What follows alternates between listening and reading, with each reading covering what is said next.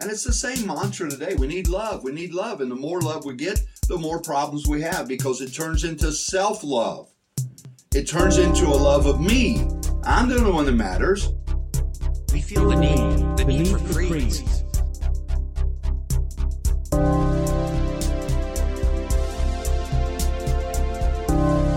Ready to sink your teeth into Scripture and get a bulldog grip on its truth? Listen on some doctrine and get bulldogmatic. Here is your host. Well, one of the most important things in holding on to that uh, is there are heresies that try to creep in, and that's nothing new. That dates back to the uh, Christ Himself. Right. Well, and He brings out the ones that uh, were addressed by the church fathers, and, and one of the first ones was we've talked about it, docetism. Yeah, I still have trouble with that, but uh, that's a heresy that cre- crept into the early church, and we actually see that in the Bible, don't we? Does the Bible talk about that? Yeah, well, the uh, First John, where John says, "Try the spirits, don't believe every spirit. Every spirit that confesses that Jesus has come in the flesh Right. is of God." Now, that's one test of a false prophet. It's not the ultimate test, but it the the arg that D- Docetism said that Jesus only appeared to be a man, that he wasn't a real man. He just appeared to be a man, and that's why John emphasizes this. Uh, and John is again, when you read the, the first chapter, he says, "We've handled the word, we've touched him, Touched him. we we've we've seen him, we've we've heard him talk, we've watched him eat, uh, we've seen him sleep, we've seen him grow weary. We know he was real, a real man, not just an image of a man, not just a phantom that could not die, could not suffer." Um, so that's docetism, and yes, it was in the early church uh, and was dealt with. That and that's one of the things that John is uh, dealing with. The next he talks about Gnosticism, uh, which what is that teaching? Gnosticism is the belief, because the Greek word gnosis meaning knowledge, the belief that salvation comes through knowledge. That I don't need the church. I don't need doctrine. I just need to have this I know. And that's where we say that many of the people, and we have to be careful, but many of the people who say, I believe, are very close to Gnosticism mm-hmm. because they're not basing it upon, I believe certain things. I believe. Mm-hmm. I know. You hear people say, Well, I know that I know that I'm saved. There's no fruit in your life, there's no conformity to Scripture in your life. So you are a 21st century Gnostic. You're claiming that I'm saved by knowledge. Okay. Uh, and you see that a lot of that, you see a lot of that in the Gospel of uh, Thomas. Okay. The Gospel of Thomas is greatly uh, disputed about whether it's really sayings of Jesus or not. And but the, those who criticize that view point out it's heavy with the Gnosticism, the idea that knowledge is is uh, salvation comes through knowledge, not knowing Christ, but just knowledge in general. Now, the Gospel of Thomas, for the, the people that may have never heard of that, that's something that was found uh, Right. not long ago. Yeah, Um, yeah, And it's even disputed whether he, Thomas wrote it, right, exactly. Yeah, it's it's one of the it's one of those it's one of those things. Is I think it's got like 124 sayings. Uh, and some of them sound very much like Jesus, and others are just absolute nonsense. And that's that's the thing. Was someone did did someone have access to some of the sayings of Christ that weren't recorded in the Gospels, and then just added some of it, uh, or or was it all f- fake? We don't we don't know, but mm-hmm. there are parts of it that sound very much like Christ, and other parts that are just absolutely foolish. Yeah. Right. Yeah, that, that- But we see that. It, it's kind of like mysticism, is it not? It, it's a form of mysticism, yeah. And and see again, you see that today because people, you will tell the people, well, now here's what the Bible says. Well, I know what the Bible says, but I know what I've experienced. And what you've just done is elevated your experience to the same authority as Scripture. Mhm. And that's what Gnosticism basically did. I don't need the Bible. I have my experience to go by. Right. It's dangerous, but getting people to understand that just incredibly difficult. Well, I, I stumbled. I think he mentioned it in, in his book too, but I've studied, read so many things, I can't remember if he did or not.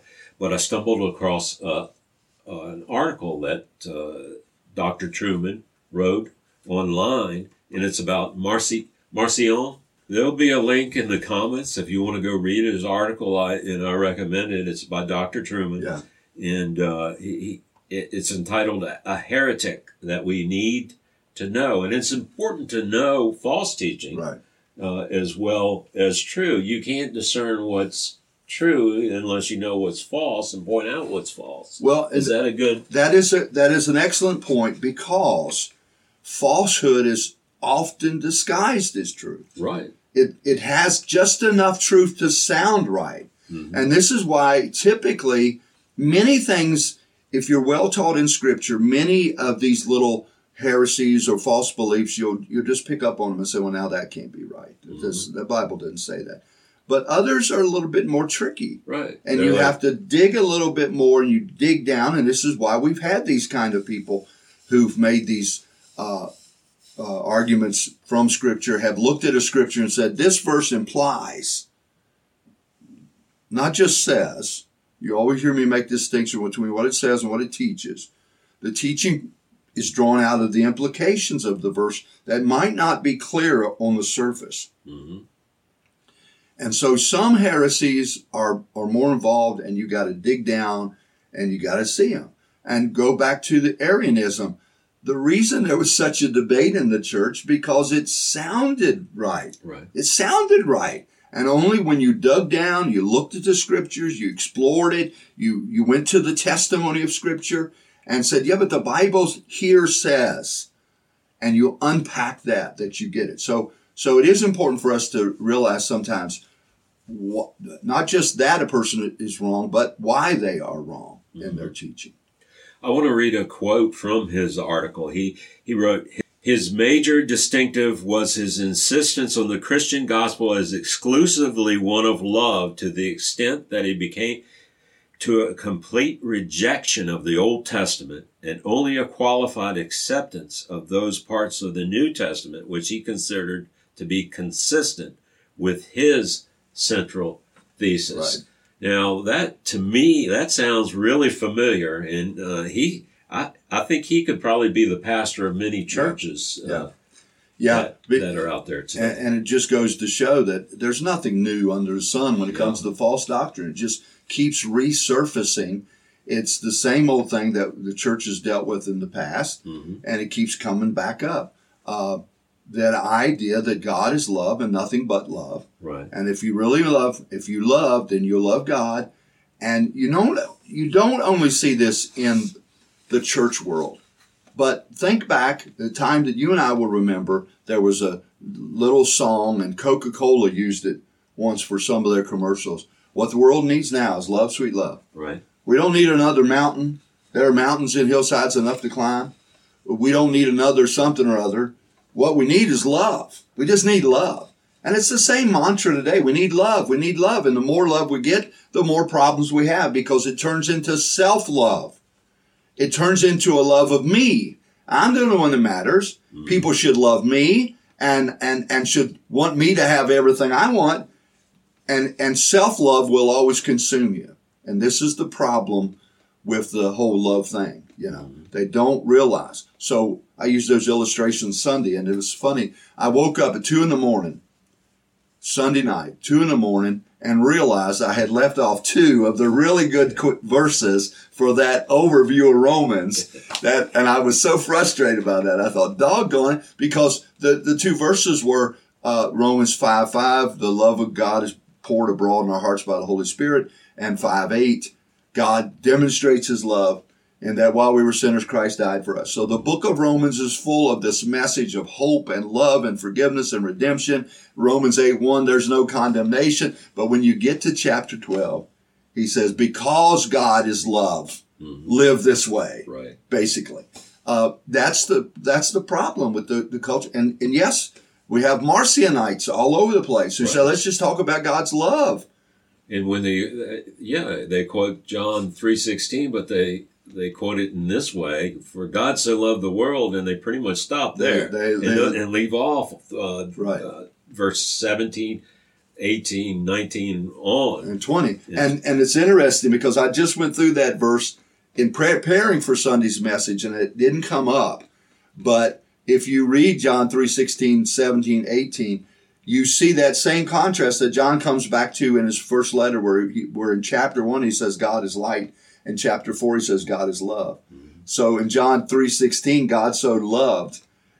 In John, in verse, verse 18, it's, uh, uh, the, or verse 19, this is the condemnation. Light came into the world. God sent his loving son. He was the light and the world hated the light. Right. You see, that's the part you can't get people to see. And Marcion was, you're absolutely right. He was a 21st century love pastor who doesn't tell us about the God who mm-hmm. loves. Mm-hmm. He tells us about the love of God, but not about the God who loves. Right. And man, is that so important in our culture today. Exactly. And they will take that verse, the, uh, um, the world hated him. We're not, we're to be tolerant of them, but it's okay for them to hate Right. us. you Yeah. know? So uh, the world is is totally confused. The, the world is confused, and the, but ch- unfortunately, the church the church world is confused because we have abandoned doctrine. Right. We've abandoned the historic faith, Mhm. uh, and and it's it's interesting how many people will quote that passage from from Jude.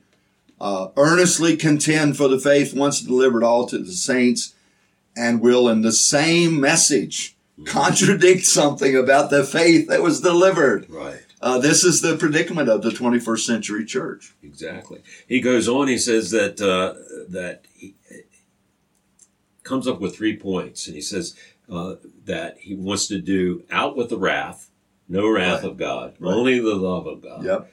Uh, out with the Old Testament too, which is sounds contemporary. I, my mind goes to Andy Stanley. Andy Stanley, Joyce Myers have both said we don't need to we don't, we don't need the Old Testament. right. It's So all about God's love and His demonstration of love.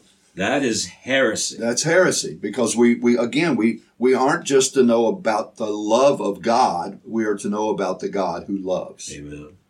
And when you do away, I think he brings out when you do away with the Old Testament, it's out with God's songs.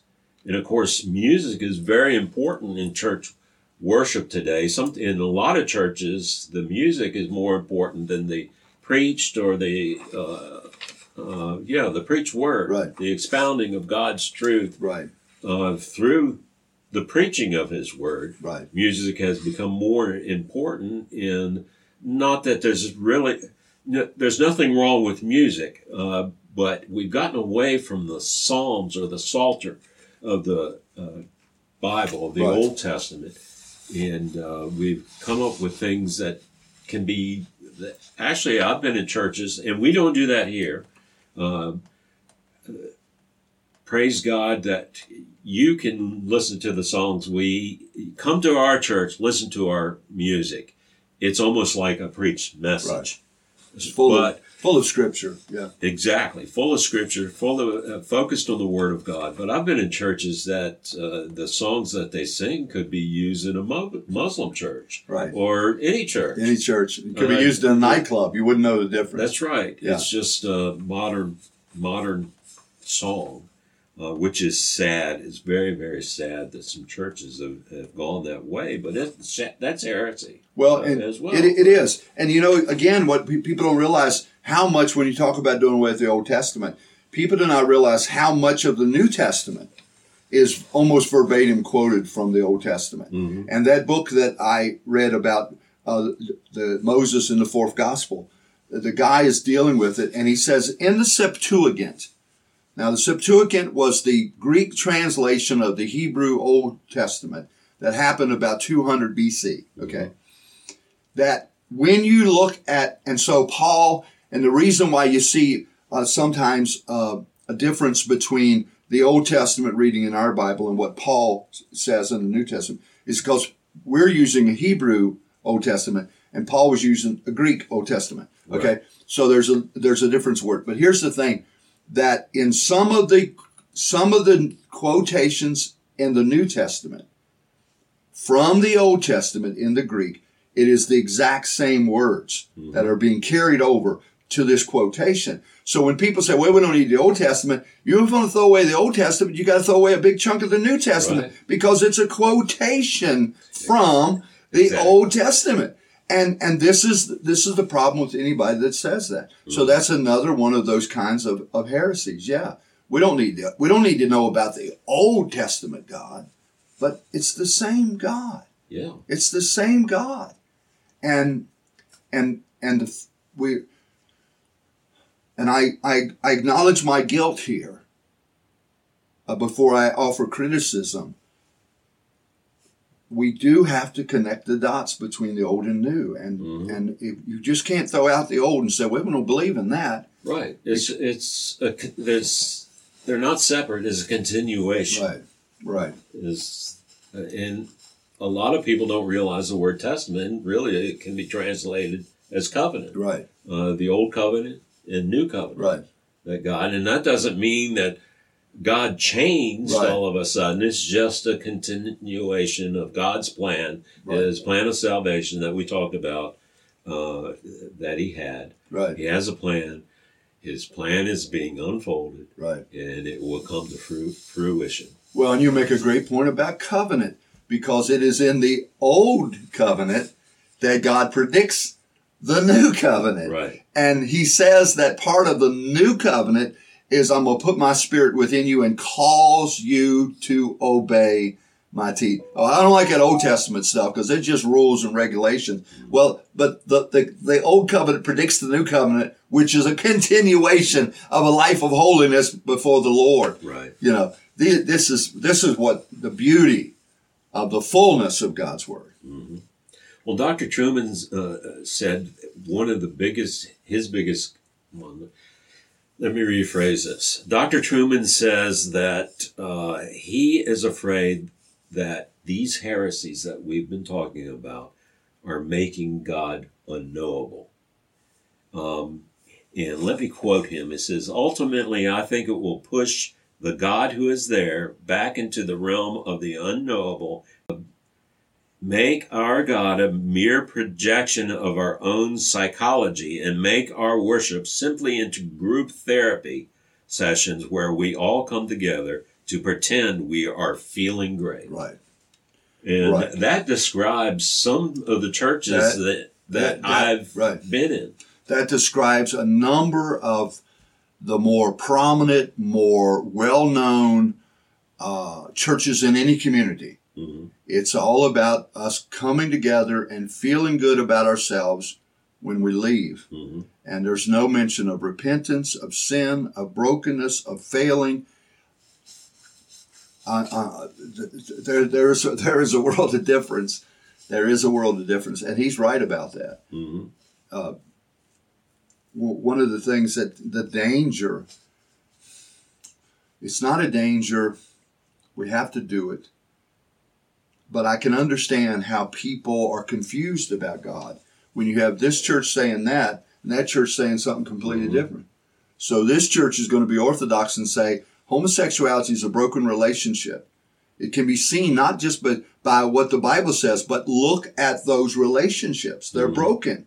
They, they, they have a higher rate of suicide, a higher rate of drug abuse, a higher rate of alcohol abuse, a higher rate of domestic abuse. They're, it's broken. Mm-hmm.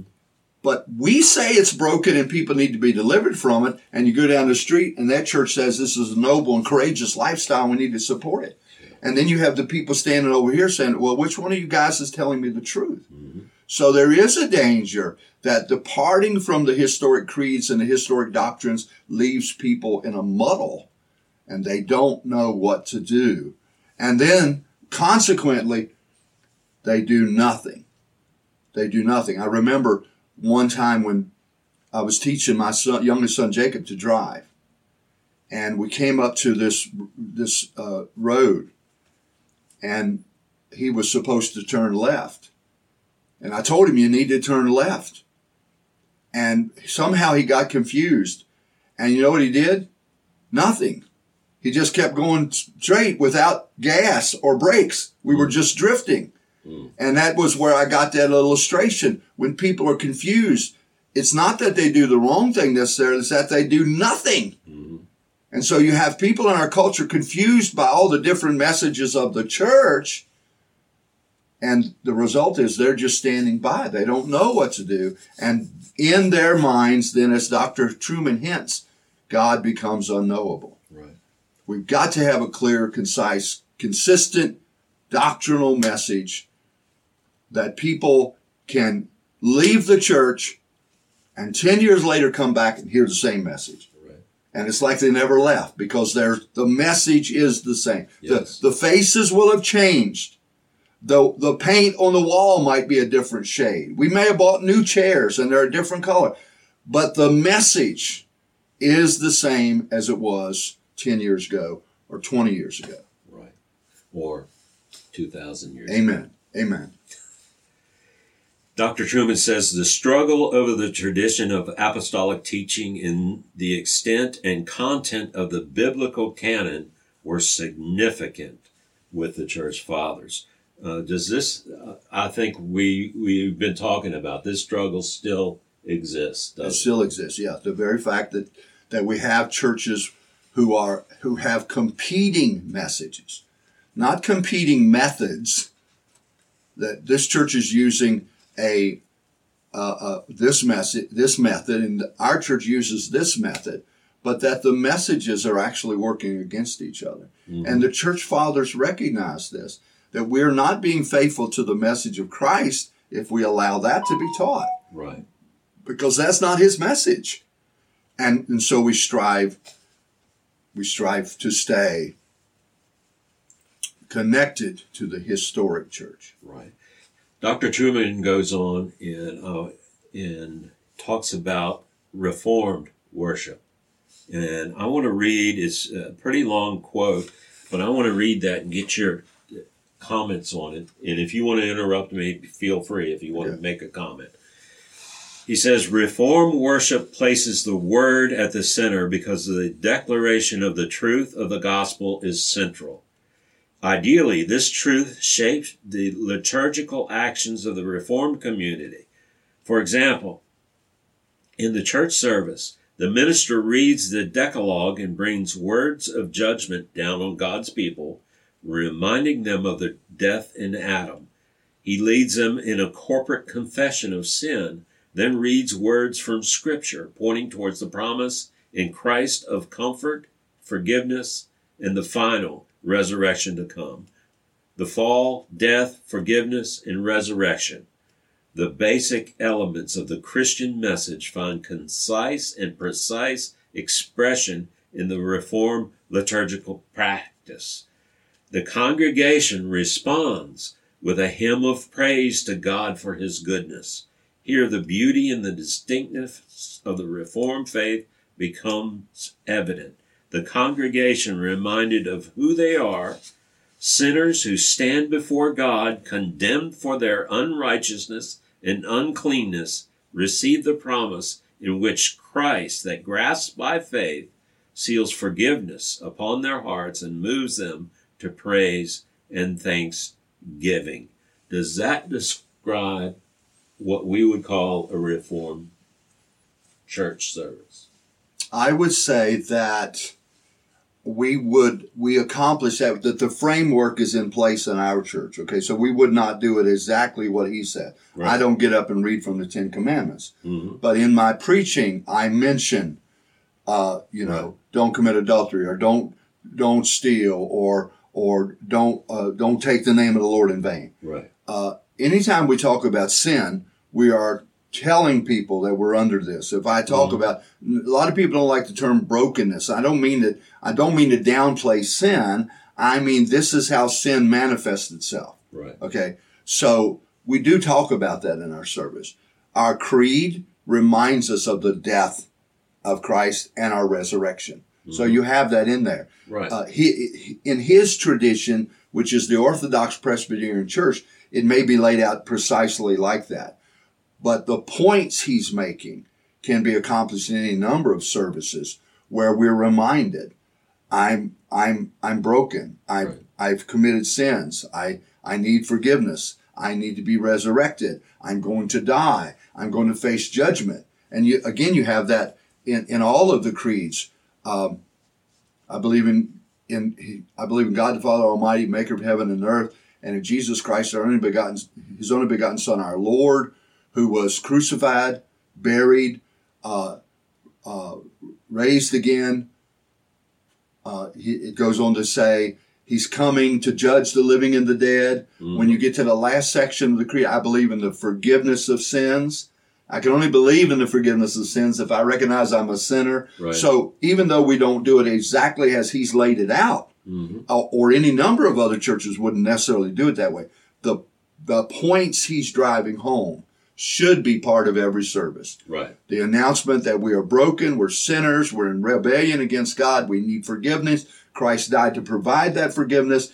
If we if we if we surrender to his calling on our lives, we experience forgiveness and we will have the resurrection uh, to life eternal. So, yeah, his point is true, but the way it would be enacted in each church would be different. Would be different. Yeah. But there is that um, going back to your, I think the way you put it, there is that framework, Framework. the framework that all these essentials or what we recite in the creed are are act not acted out is not or what would be the word I'm searching for? Not acted out, but acted upon Right. or or or expounded Yeah. in the service Yeah. itself Yeah. reflects what we believe, You're- which you're- we proclaim in the creed. Right. You're, and you're making a great point. That framework, because there are a lot of churches that would recite the creed, but they would never deal with anything else during the service, okay? Mm-hmm. Whereas in our church, we recite the creed, and then you will hear those points within the creed brought up along the way, Right. okay? Uh, you would have other churches that would not recite the creed, and there would be no mention of sin. Because there, again, if you go into the, the, the charismatics, uh, a, a word of faith. Joyce Myers has uh, publicly said that she doesn't, she's not a sinner. She doesn't think of herself in those terms. Uh, Joel Osteen gave a, a, uh interview one time and said, "I sin as much as I want to. I just don't want to." Well, the very nature of sin is that we want to do what God says is wrong. And that beautiful hymn, uh, a song that we sing, uh, that that one phrase, uh, uh, prone to wander. Lord, I feel it. Prone to leave the God I love. Right. That my heart wants to do wrong. And so when you have a church that's actually contradicting my personal experience, there can be no place for confession of sin. So we have that framework, again, that framework where these things that Dr. Truman highlights are part of the service. We wouldn't have to do them in the same order as he's doing it, but they have to be part of the service. Confession of sin, our need for God, and then the rejoicing. So Sunday we had this message about the um, the pure church, the search for a pure church, and then we came down to the communion observation at the end, and then we sang the song about His great love. Mm-hmm. You you tie all that together, and of course, right now this year at the communion, we recite the Apostles' Creed, mm-hmm. which reminds me, and I, I did it Sunday, I didn't catch it till that last moment, but the bread and the cup, he suffered under Pontius Pilate. Here's the evidence of that suffering, Right. the bread and the cup. So you can have it in the service.